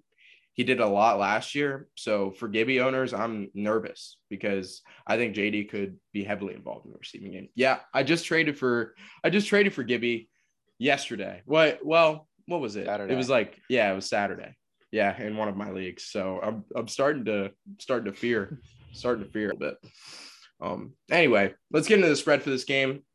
Buffalo is minus eight and a half on the spread. The money line, Buffalo minus 400, Washington football team plus 310. Uh, my pick for this game, I'm taking Washington football team on the spread plus eight and a half. I think they'll cover that for sure, just because we'll be we'll hold it close enough. We'll hold it close enough. And uh, I'm taking Buffalo on the money line though, minus 400. Jaden, what you got? So oh, I, I'm taking Buffalo. I think this is going to be some, I don't, not a wake up call, but like a, our defense is not as good as it was supposed to be game in Washington. I don't, I think Buffalo is actually going to beat them pretty well because even though they just beat the crap out of the Dolphins, I think they're still pissed about losing to Pittsburgh. This is a team that was supposed to have Super Bowl expectations. And then when you come out and lose week one, yeah.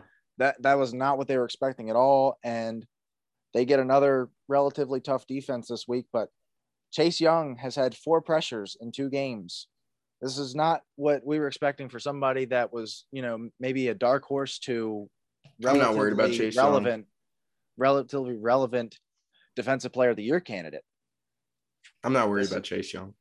I'm not all. extremely worried about Chase Young, but it's not. I thought he was going to come out of the gates fast, hard. He was going to, you know, grab a couple of sacks in the first two weeks and, like, you know, maybe make his case to be a defensive player of the year and one of the best defensive players in football this early in his career.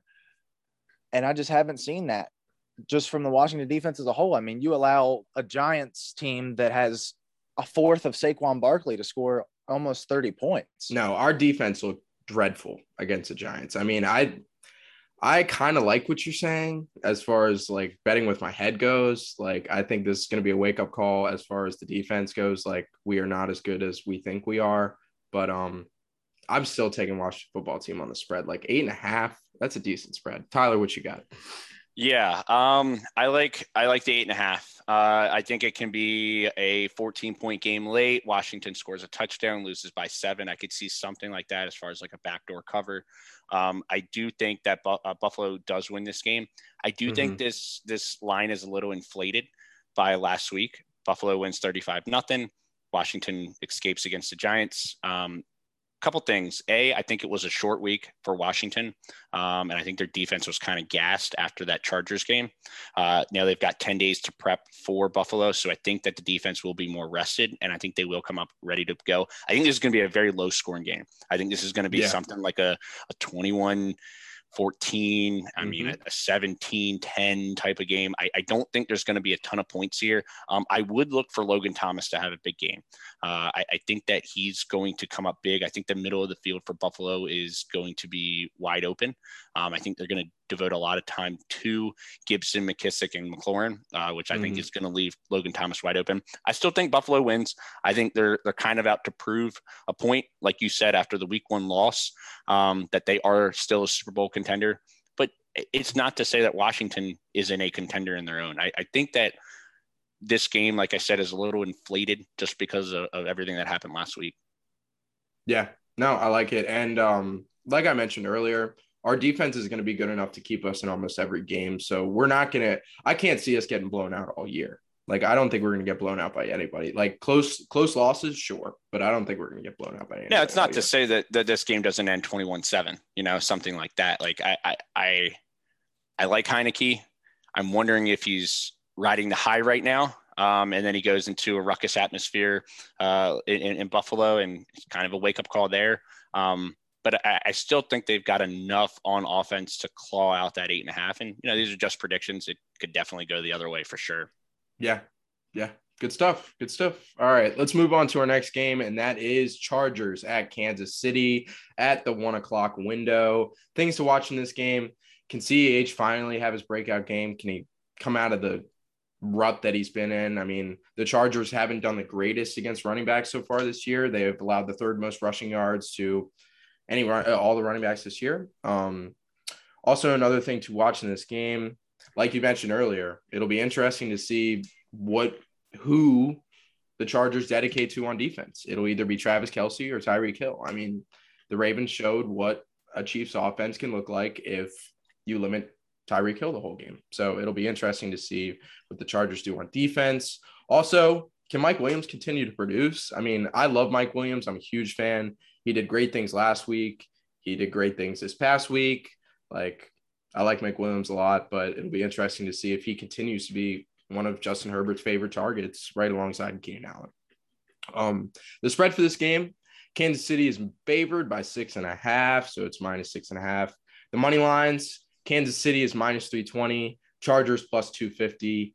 Um, for my picks, I'm taking Chargers on the spread. I think they cover and I'm taking Kansas City minus 320 on the money line. Tyler, what you got? Yeah, um, I'm probably in the same boat as you uh, as far as Chargers with the six and a half. If you can get that extra point up to seven, I would, um, just because you don't want to get screwed over by that half a point. Um, I still still think Kansas City wins. Arrowhead crowd's going to be ruckus. Uh, funny enough, I'll actually be in attendance at that game and uh, expect a shootout. Uh, these are two teams coming off losses. These are two offenses. Um, you know, the, the Chiefs didn't have the ball for an extended period of time, so you know Mahomes is going to want to come out and light it up. And then on the other end of the spectrum, the Chargers should have won that game against the Cowboys, and you know that they're going to be pissed off, ready to roll as well um, against the Chiefs defense. Like I said, that's been very porous, giving up I think 29 points and 36 points uh, in their two games so far. So um, I think this is going to be an absolute shootout. I think you can look for something in the 45-41 type of range. Um, I, I expect a lot of points in this game. And uh, yeah, I think that the, the Chiefs are going to hone in on on Ekeler and hone in on Keenan Allen, which is going to open up some stuff for Mike Williams. Uh, I think Mike Williams is going to continue his tear that he's on right now to start the season, and, and, I don't see him slowing down in this game whatsoever. So yeah, I take Chargers with the six and a half. If you can get it to seven, get it to seven. Uh, but I think ultimately Kansas City wins the game. Yeah, Totally agree with you there. Jaden, what you got? Ah, I really want to take the Chargers like to win this game. I really do, but I just I think it's going to end up being whoever has the ball last. And in a game like this, like you said, it's it's going to be a shootout. It's going to be a lot of points scored. I think Herbert is going to go toe for toe with or toe to toe with Patrick Mahomes almost all game because he is ridiculous. Like just watching him play, some of the stuff that he does, it's it's nuts. Like you said against Washington, it, it looked like he put it in the perfect spot with perfect yeah. velocity every single throw. And do I think that they have enough firepower on offense to keep up with the Chiefs? Probably not, but I think they cover. But Kansas City's probably, I'd probably take them if I was betting on it. I'm taking Kansas City. But you're feeling good just, about the Chargers this week. Huh? I really like the Chargers. I like the Chargers all year. No, I I, love, I, I, I, agree with you, Jaden. I think the Chargers could definitely win this game. I, I, think it can come down to the who has it last. I think it can come down to a, a, fumble or a turnover here or there, kicker possibly missing a kick, and and that's where I give the the advantage to the Chiefs. I take Butker over. Uh, is it Vizcaino? Is that the Chargers yeah, kicker? They just cut Badgley. Uh, yeah, a couple weeks ago. So so it, when it comes down to a close game like that, I'm going to take whoever has the edge at kicker, and obviously Mahomes at Arrowhead in September. I mean, what more can you say? Right. Right. And uh, I will say, like you guys were saying, Justin Herbert has looked phenomenal this year. I think his two picks were abnormal last week.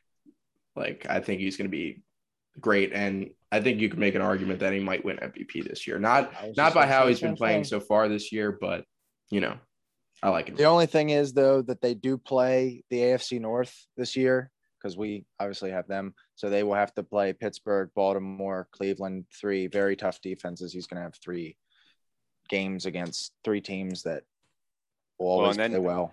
And then you got four games against Denver and Oakland that you got to yeah. throw in there as well. So he's got some tough defenses, but uh, in this game, I I think the numbers are going to be through the roof for both quarterbacks. Yeah. Oh yeah. Oh yeah. Um. All right. Let's dive into our next game on the slate, and that is in the 4:30 window. Tampa Bay at the LA Rams. It's going to be a hell of a game. Things to watch. Can Brady continue an historic pace as an old man against a hell of a Rams defense? But Tom Brady has done a hell of a thing this year 655 yards and nine, nine tutties through two weeks.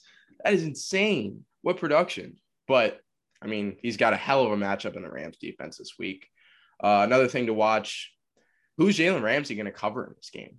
Like, is he going to switch assignments? Will he be dedicated to one person in general? Like, I'm not sure how it's going to shape out. I mean, you've got to either cover Godwin, Antonio Brown, Mike Evans. I mean, he's not going to get put up on Gronk, obviously, but you got to cover one of those three guys, and whoever you don't cover is going to go off. But it'll be interesting to see who Jalen Ramsey does cover in this game or if he switches assignments. Another thing to watch in this game.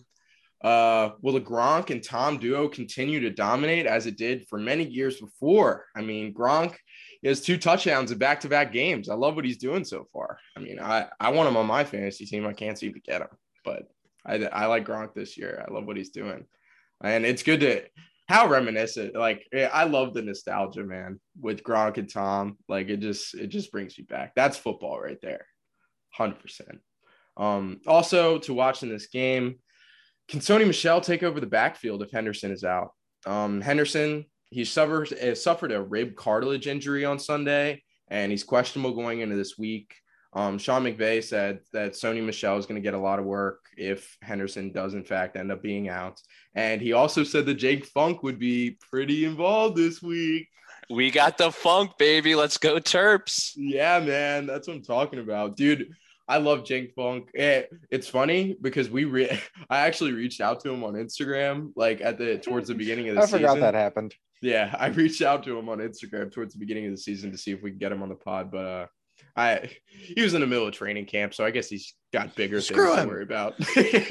oh, come on. What's bigger than the pod? Come on. Yeah, exactly. Blitz and buckets. Who would pass? A couple of guys back home.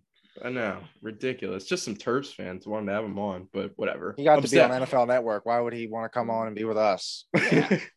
I can never throw shade on Jake Funk. He could deny me hundred days out of hundred, and I'm not. I'm not throwing shade. I'm not throwing shade. Um, the spread for this game. Let's hop into the betting. Uh, Tampa Bay is favored by one, so it's Tampa Bay minus one. Uh, the money line, Tampa Bay minus 20, Rams plus 100. My pick for this game, it'll be interesting to see what your guys' picks are, but uh, my pick, I'm taking Tampa Bay on the spread and the money line. Jaden, what you got? Uh, my mind tells me Tampa Bay. My heart tells me the Rams. And I went with my mind in the last game, so I'm going to go with my heart in this one. Give me the Rams. They've looked great through the first two weeks. I know that the score was closer than you know you would have liked it to been last week, but they had a play where they snapped it and try, or tried to snap it to their punter, and it bounced off a blocker's leg, and Indy went and just walked into the end zone with it, which I can't believe didn't get any coverage like on Instagram or anything. Yeah, but they've uh, looked un- unfortunate for Johnny Hekker there, the punter. Yeah, I just have the picture of him just standing there in disbelief that that happened while he's waiting for the ball. But they've one of the best great. punters in football too. Yeah, Cooper Kupp has looked great. Um, I just traded for Robert Woods today, and then not even 15 minutes later, I get a notification saying, "Don't be too worried if you're a Robert Woods owner because they still think he's the number one receiver in LA." So that makes me feel good. Um, but yeah, I he did that trade with me. If anybody was wondering, I did. he's, he's, right. Um, I got Mike Evans in return, so I'm not. I'm not complaining. Who will probably just a perfect transition to my next point will probably be guarded by Jalen Ramsey for most of the day, just because yep. he's bigger, and then they'll be able to put Darious Williams on either. A little spoiler Godwin for my sit this week. AB. A little spoiler for my sit. I know. You. Tyler, what you got? Oh man, yeah, this is this is gonna be this could be the game of the week. Um, I know we we hyped up the the Chargers Chiefs with it being a shootout, and you know that could very well be the game. But uh, I, I look at this game as possibly an NFC Championship uh, preview, to say the least. Uh, you're you're exactly right with Jalen Ramsey. You know who's he going to cover? I think Evans because they have the history, and you know, in history, Ramsey shut him down. Um, so I I think at home I like the Rams. Um, I think this is going to be a final possession type of game. Um, nobody's really talking about this guy, and I love him. He was my preseason MVP pick, and I still think he's right there, and that's Matt Stafford. I love Matt Stafford. I think he's finally in an offense where he can do some things, and he's got a defense that he can actually utilize as well. Um, I'd love to see Jake Funk get some carries in this game. I think it'd be awesome. Um, but I think, you know, I think Jalen Ramsey is going to come up with a big play. Him or Aaron Donald is going to have a big moment in this game that is going to completely change this game. Um, so yeah, I, I like the Rams, um, and, and I think that I, I don't think that either fan base should be worried if they do lose this game. Yeah, yeah, I agree. And I, Damn, I like so I'm the, on my lonesome picking the picking the Bucks this week. Yeah, weird enough, but I do like the Stafford MVP pick because he is 100%. If it comes down to it, he's going to have the narrative, and it's a narrative based award. So well, partnering him with, with McVay is just a, a yeah. dream match as well. I mean, both guys, just both football guys in, in, in general. And um, I think that they've meshed well so far together. I think the Rams have been a little susceptible on defense at times. I mean, we saw it with Carson Wentz last week. I think they had, uh, the, the, Colts had like two turnovers in the red zone last week. Um, and even the, the Bears had glimpses uh, in week one where they, where they showed some promise against the Rams D. Obviously, they got blown out by the final score. Um, but yeah, I, I, think at home, I think this is a, a Rams team that uh, has got something to prove. And, you know, the Bucks are now the hunted. Um, and, yeah. and Tom Brady's used to it. You know, will the Tom Brady effect come into play here and the, and the Rams make a, a questionable play? Possibly. Um, and I, I know you touched on it, Jaden, but uh, Robert Woods, I think, is going to break out here relatively soon. It can't just continue to be Cooper Kupp, Cooper Kupp, Cooper Kupp. I think Robert Woods is going to to have that big time Robert Woods game here relatively soon. I like it. I like it. All right, let's hop into our final game that we're going to cover as far as prime time goes, and that is Sunday Night Football, Green Bay at San Francisco. And the things to watch in this game can Aaron Rodgers be more effective against a scarier defense than Detroit in San Francisco? I mean, Aaron Rodgers, I don't know if it's just me. He looked downright dog shit terrible yesterday on Monday Night Football. I mean, as far as the fantasy outlook goes, sure, it was great. But three of his four passing touchdowns were dump offs to Aaron Jones. Like he should be giving his game check to Aaron Jones after that game. Uh, I mean, it was just hard for it. There was a slant right up on the goal line that Aaron just it makes an un-Aaron like play and just throws it clearly behind him.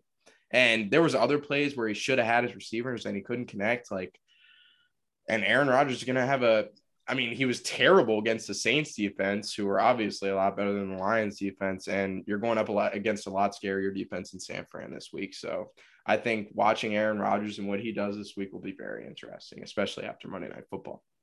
Um, also, will Deebo Samuel continue this pace that he's on right now?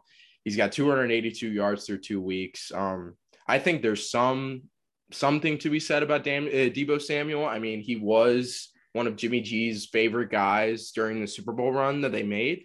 And Deebo Samuel was injured primarily for the whole year last year. So uh, I don't know. I don't know. I don't think Deebo Samuel would continue this kind of pace, obviously, but I mean, it'll be interesting to see if he has another big game here. Um, also, can George Kittle burst onto the scene against a bad Green Bay defense? I mean, George Kittle has been downright terrible this year. He's only got eight catches on 95 yards. And if he's gonna do, if he's gonna have a breakout game tonight, uh, like or not tonight, but Sunday night against a terrible Green Bay defense would be the time to do it. I mean, I think George Kittle is a sneaky pick, and especially in daily fantasy for this week. Um, also, it'll be a great game for Brandon Aiyuk to do something, anything, get out of the doghouse in San Fran. I mean, he's been absolutely shut down by Shanahan. I don't know why, but also who will lead the San Fran backfield? Uh, JaMycal Hasty was ruled out for this week. Um, Trey Sermon and Elijah Mitchell are questionable going into this week. Um, San Francisco runs the majority of their offense, especially recently through the running game. So it'll be interesting to see who takes the primary. I mean, in a Shanahan offense, it could be anybody. So I wouldn't be surprised to see their fourth string running back on special teams go crazy this week because that is just San Francisco. The spread for this game San Fran is favored by three and a half points. The money line, San Fran minus 180, Green Bay plus 155. My pick for this game, just because of how terrible the Packers looked yesterday. And I know it's hard to say that they looked. Te- I know I see the weird looks, but did you watch the game, my friend? I did sure you watch did. it? I sure did. Aaron Jones a lot of fantasy phenomenal. stakes in that game, which I ended up coming out on the top, by the way. Because zero and yeah. two in our main league, so Hey, main league, main league. All my leagues are main leagues. I dedicate the same amount of attention, boss. Come on. Why are you? But anyway, I'm taking San Fran on the spread and the money line. It's not even close because of how Green, how terrible Green Bay has looked so far. What you got, Jaden? Uh, well, this is a San Francisco team who nearly lost to the Lions just two weeks ago, and then narrowly beat the Eagles last week. So I don't feel great about them. Yeah, but do you remember that Green Bay got like absolutely blown out by New Orleans in week one? That happened. I also remember Aaron Rodgers winning MVP just a season ago and Davante Adams being the most. He's not dominant. winning an MVP with that rat tail he's got on the back of his head. I'll tell you that. yes, he will. I like the I like the sound of that. um, I think Green Bay has a statement game here. I think Aaron Rodgers is going to continue to ride that. Uh, I took that personally energy from week one, and he's going to have another great game here against a completely depleted San Francisco secondary. I wouldn't even call it depleted because this is what they came into the season with, minus Jason Verrett, but they should have known that he wasn't going to make it to week three. Um, yeah, give me Green Bay by I don't know, twenty. Wow. Okay. Tyler, what you got? I, I think I like the the three and a half. Um, I think that this could come down to a field goal. Um, once again, I could see San Fran being up 10, Green Bay getting a touchdown late, cutting it to three. Uh, money line, I'll probably still take San Fran because they are at home. Um, but I, I think that that first half, Rodgers was doing a lot of dump offs. And then I don't know if you remember that sideline, probably 50 yard pass that he had with Davante Adams. Yeah. That showed me that Rodgers can still be Rodgers still if he it. has to. Yeah. Um, I do like the running game. I think the running game is set up well. The one thing that scares me about the Packers right now is Za'Darius Smith just got put on IR. And I think that is a huge loss for already a defense that has been susceptible. Jaire Alexander is going to be great. Uh, Preston Smith is going to be great. Uh, I noticed you mentioned uh, or brought up in your notes Brandon Aiyuk. I haven't heard anything. And this was a guy that a lot of people looked at as a sleeper in fantasy this year, possibly getting wide receiver two mentions by the end of the season. Um, and he has not shown up. And you're right with the San Fran backfield. I mean, it's just one after another. It's almost like the Ravens backfield right now. It just seems like mm-hmm. every week somebody is getting hurt in that backfield. And I don't know if that's a recipe for success moving forward. Kittle's been non-existent. I do think this might be a breakout game for him. Um, Mhm. I'm going to take San Fran to win, but I think the Packers are going to cover the three and a half. I think that extra half is going to be big in this game. I like it. I like it. All right. Well, let's hop into the other less notable games that we got this week, and we'll just rapid fire picks for these. Um, Bears at the Browns, one o'clock. I'm taking the Browns. Jaden, who you got? Yeah, give me Cleveland at home. Same. Yeah, I think Cleveland's going to that defense is just going to swarm the uh, whoever's starting, whether it's Dalton or Fields. Yep, hundred percent. Uh, Ravens at the Lions at one o'clock. Jeez, I'm taking the Ravens by maybe a million. What you got, Jaden? Hmm. Give me Hmm. Baltimore because obviously, not a question about it. Could be Uh, a hangover game. You know, them coming off the big win against the Chiefs. They could start slow. Um, I think they've got enough to win that game. I just the Lions just don't have enough playmakers on their team, and Yeah. that's just what this game, in my opinion, is going to come down to. And Yeah. not to not to stick on this game, but Swift's carries are getting weirdly limited for Yep. some reason. It's because I, I don't think Dan Campbell's a good coach. Uh, He's crazy, man. He's a motivator. He's a He's- he'd be a great college coach Agreed. He's a with good coordinators. That's not the that's not the word you're looking for for an NFL head coach. Just a motivator. Anyway, all right. Uh, Colts at Titans at one o'clock. I'm taking the Titans. Jaden, Yeah, give me Tennessee at home. Tyler. if Wentz is out, I'm taking Tennessee. If Wentz plays, I'm probably still taking Tennessee. Uh, I think that they got over that hurdle last week, beating Seattle. Um, I do think if Wentz plays, this could be tight. These teams always play each other really close. Um, Mhm. But I think once again, playmakers. I'll take the Titans playmakers at home. Yep. And I also think the Titans are trying to prove themselves. Like they've been getting shit on the past two weeks. So Yeah, because they they're looking to got they got their butt kicked by the Cardinals at home, and they came out last week and were getting their butt kicked until the fourth quarter, and obviously they turned it around. But yeah, I, I agree. I think they've got something to prove. yep. Um, Saints at Patriots at one o'clock. I'm taking the Pats in that game. Jaden, Oh yeah, give me New England. you got Tyler? Jameis Winston against Bill Belichick. Um, Hmm. I'll go with the Patriots. Gotcha. Yeah, I think the I think the secondary is just going to be too good for Jameis. I think. It'll hold up. Also, quick thing, Saints. Kamara had eight rushes for five yards last week. what? How? I told everybody I I've been saying this, man. Kamara in fantasy this year, buy out, buy out. Like it's it's not the same Kamara that you've always known. Uh Falcons at the Giants at one o'clock. I'm taking the Giants. Jaden. Yeah, give me the Giants. Breakout Saquon game. It's coming. it's happening. Believe it. Tyler.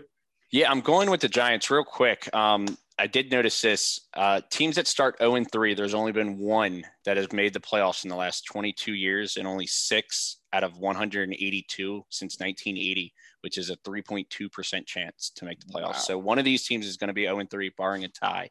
Um, I'm going to take the Giants here, which could inev- inevitably doom the Falcon season. Yeah. If it al- if it wasn't already. Yeah, I was about to say from I the start. feel like that may have happened week one. yeah. um Bengals at the Steelers at one o'clock. Uh give me the Bengals. Just kidding. I'll take the Steelers. Oh, fuck you. Oh, what you got? uh, yeah, give me the Steelers at home, but we may have a Dwayne Haskins appearance on Sunday. God bless us all. Um, Good luck. Good luck. Three That- interceptions in the first half against Carolina last year. Woo. shut up. Um, Tyler, what you I got? Oh shit. Hold on. You got yeah just let me just let me get my little thing in uh i remember talking before the season started i was like i don't i'm not wishing an injury on big ben but i want a chance like not to the point where we're you know 2 and 12 down the stretch where we're you know just give up i want to see big ben finish the season but i wanted to have big ben maybe miss a couple games so we can see what we have and i really hope they play haskins instead of rudolph because we know what rudolph is i don't know what haskins is in a steelers uniform yet we need to have him uh, I know, but we need to see him play before we make a decision because Big Ben is gone after this year, almost 100%. And we're either going to draft a quarterback or we're going to go with Haskins or we're going to go sign one. But we need to know what Haskins is. Tyler, what you got in this game? Uh, I'm going to ask a question before I make this pick. Tuitt, Bush, Haden, Watt. Are any of them playing this week? Uh, I haven't seen it yet. I think they're all like I know on TJ injury Watt's report. questionable, yeah. And and and Diontae Johnson. Yeah. and Big Ben. And there's a lot of question marks. And you're not going to be happy with this, Jaden, but I'm taking the Bengals because of that reason. Because a couple things: a, they got embarrassed against the Bears last week. Um, I think if those players are out, the Steelers defense is susceptible. Um, and when you throw in Ja'Marr Chase, Tyler Boyd, and Tee Higgins, the Bengals do have the playmakers. Now, do they have the defense? I don't know if their defense is that strong, but I don't know if the Steelers it's offense way stronger than the Steelers offense. Right. And that's and that's where I, I, I play the matchups in this game. And and I'll go out on a limb here and say the Bengals just because uh, of of the injury question marks right now. Now if all those players end up playing, you know, it's probably gonna be the Steelers. I'll still stick with this Bengals pick uh, for the pod and all. But um, yeah, I think the Steelers got a lot of question marks right now. Yeah, I like I totally, the Bengals pick too.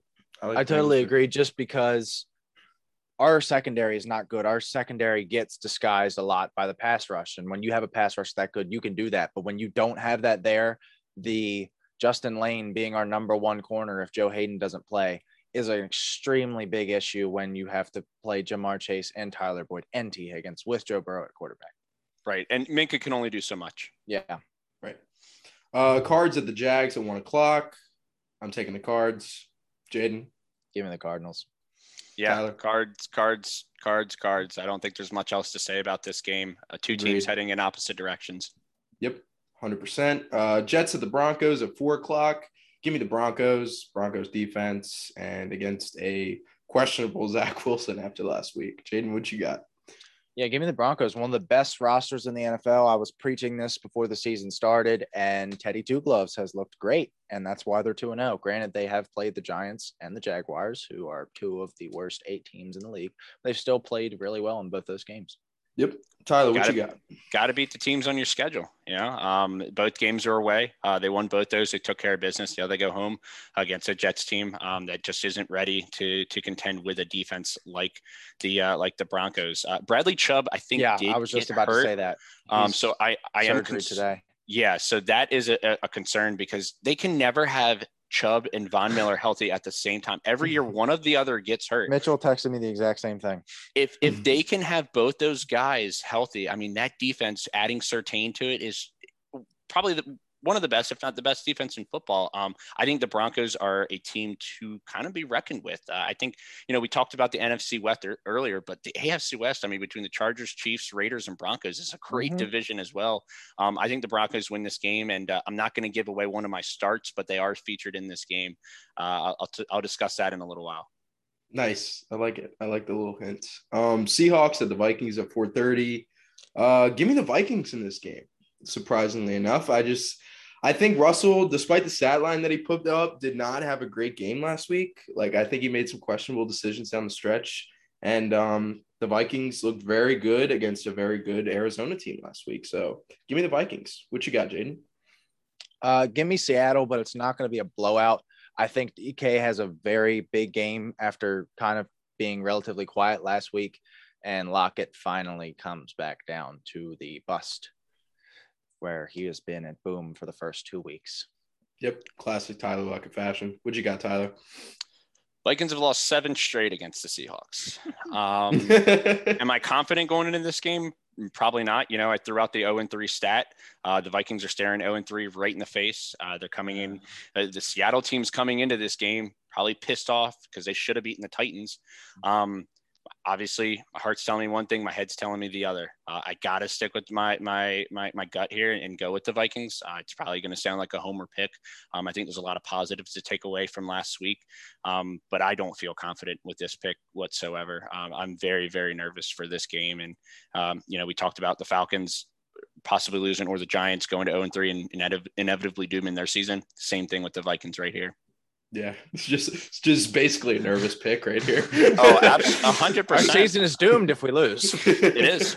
It is, and I hope that yeah. you know they, they have that same mindset as well. But on the on the contrary, you know, if the Seahawks, if the Vikings do win, the Seahawks drop to one and two in that NFC West, which is going to be very hard to overcome. Mm-hmm. So big, big game for both teams that had playoff implications at the beginning of the season. Yeah, totally. Uh, Eagles at Cowboys on Monday Night Football. Give me the Cowboys in this one. I do not believe in the Eagles this year, despite what they've done so far. Jaden. Uh, give me the Cowboys, but I think it's going to be closer than you think. Jalen Hurts has shown a lot of improvement. I was one of his biggest critics coming into this year, but he has shown a steady incline every year, just going from when he was in Alabama to Oklahoma to his first year in Philadelphia last year to this year. He's looked great. I still think the Cowboys win this game because they're just a better team, but Jalen Hurts is going to keep it close. Tyler? Yeah, I think I, I think Jalen Hurts has kind of silenced all those. Well, why did we trade for Gardner Minshew talks? Um, and, and, and I totally agree. I was the biggest critic of him. I did not think he was going to be a starter past week eight or nine. Um, and he's proven me wrong for sure. Uh, they had a chance to win that game last week. Obviously, 49ers are a great team. Um, but I'm going to go with the Cowboys in this game. Um, I think that they kind of figured some things out on defense last week, uh, and I think that carries over into this game. And I think that they can give the Eagles' offense a little bit of trouble. Um, so I'm going to go with the Cowboys in this game. Gotcha. Gotcha. All right. Well, that does it for our picks into this week, into this prominent week three. But let's get into our starts and sits, which is becoming a routine segment on the pod. And let's start with the quarterbacks. I will go first this week. My start Danny Dimes, Mr. Daniel Jones is my start of the week at quarterback. He looked good versus a stout Washington football team defense last week. He's playing Atlanta, who have allowed the most fantasy points to quarterbacks through two weeks so far. And if Danny Dimes gets Golladay involved in this game, which I could see very well happening, I mean, the potential is limitless. Jaden, what you got? Uh, my start is Russell Wilson. I think he's probably going to be started in most leagues anyway, but I think that they have a big game, or he has a big game rather. I think that is such a cop out of a oh, start. Oh, come You're on, dude. Pussy. I was, I was thinking, BFS. I'm, yeah, yeah, he's right. Um, I think, like I said, DK is going to have a big day, and I think they're going to kind of eat on a not so great Viking secondary. I like it, Tyler. Can't wait to see Patrick Peterson and Breeland shut him down. Now I'm kidding. Um, yeah. Uh, my start is going to be Justin Herbert. You know, we alluded to it earlier. Um, I think probably in 12 man leagues, you're probably going to be starting him anyway, eight to 10 might be questionable. I say you you give him the gun. Uh, you, you let him go. Uh, you start him in pretty much every league that you can this week. It's going to be a shootout in Kansas City. He's going to have to go toe to toe with Mahomes. He's going to have to put points up on the board. And he didn't have a terrible week last week against Dallas. He had two crucial interceptions. He had two touchdowns that were called back via penalties as well. Um, so I, I love Justin Herbert this week. I think he's going to go for probably 400 yards. Yeah, I like the pick. Um, my sit for this week, as far as quarterbacks go, uh, Aaron Rodgers. I already talked about him earlier. I just didn't like what I saw on Monday Night Football at all. Um, he plays a better defense in San Francisco this week, and he won't be able to dump it off to Aaron Jones every play. So, um, yeah, if you can, sit Aaron Rodgers this week. Jaden? Uh, my sit is Tom Brady. Face wow. a very tough Rams defense with Aaron Donald screaming at him through the middle and one of his receivers completely islanded off by Jalen Ramsey. I also think that he has been riding the high of playing two very, very bad defenses, even though Dallas looked relatively good for what we expected from them uh, in week one. I think he cools off really hard this week. And a lot of people, you know, if he wasn't picked up already, they were picking him up and trying to start him. It's going to probably be pretty quiet for him this week. But like he'll prove it. me wrong because that's what Tom Brady does. Tyler. Well, I guess he's going to prove me wrong too. Uh, I've got Tom Brady as my sit as well. Um, last year, 26 of 48, 216, two touchdowns, two picks in a loss against this Rams defense in Tampa. Um, I don't think that Tom Brady is going to continue what he's been able to do against the Cowboys and the Falcons defenses. This is a big step up in defense, defensive competition for Brady. Um, you know, he still might get a couple touchdowns. I'm not going to say he won't because the Bucs offense is that explosive, uh, but I do think we could have a couple turnovers, and I don't think the yardage is going to be where it's been in the in the past couple weeks as well. So I'm right there with Jaden. Uh, I have Tom Brady as my sit as well this week. Gotcha, gotcha. Good stuff. Um, let's hop into the running backs. My start of the week is Mr. Ty'Son Williams. Um, he's looked great so far this year. He's a clear number one in Baltimore over Latavius Murray right now. Um, he plays the Lions this week, who have allowed the second most fantasy points to running backs this year, just allowed a shit ton to Aaron Jones.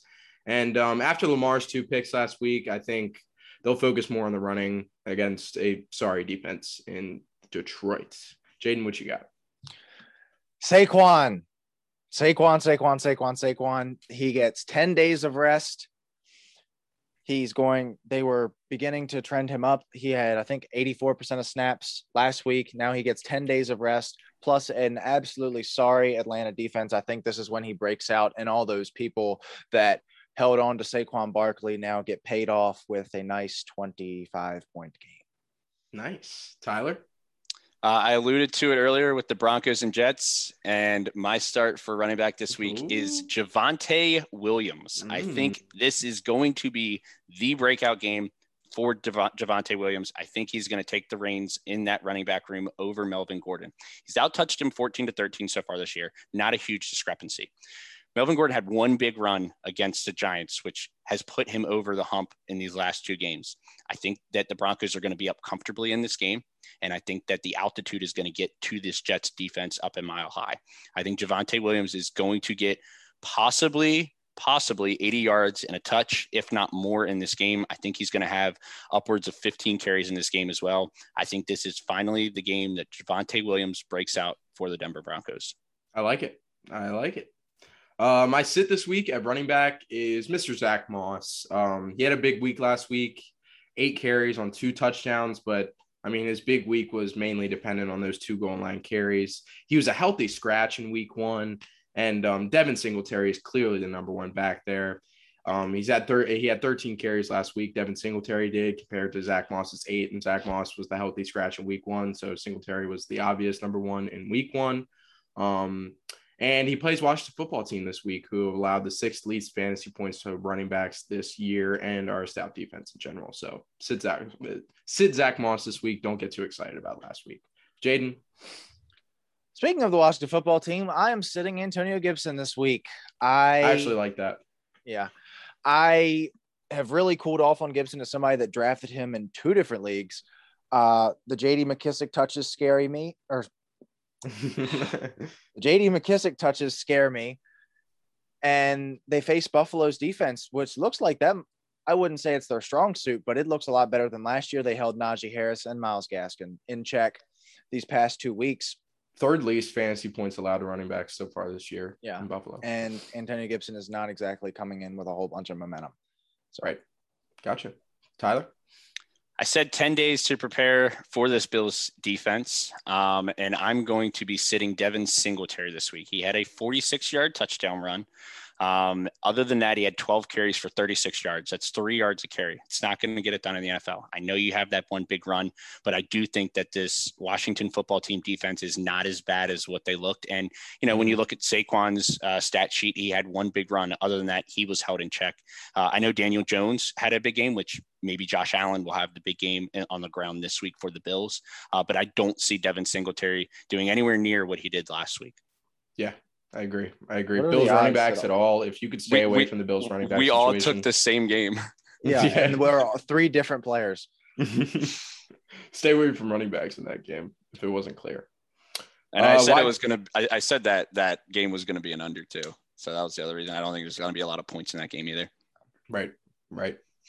Uh, wide receivers this week. My start is Mr. Kenny Golladay. Uh, despite the slow start, I mentioned it earlier. He has been heavily targeted. Um, he had eight targets in week one, six targets last week, and he plays Atlanta this week. Um, Atlanta is a sorry defense, especially against wide receivers. And they paid a whole lot of money to Kenny Golladay for him to not be a factor. So I think for those waiting for that breakout game from Kenny Golladay, if he's going to do it, it's going to be in this game. Jaden? Uh, I went with DeVonta Smith.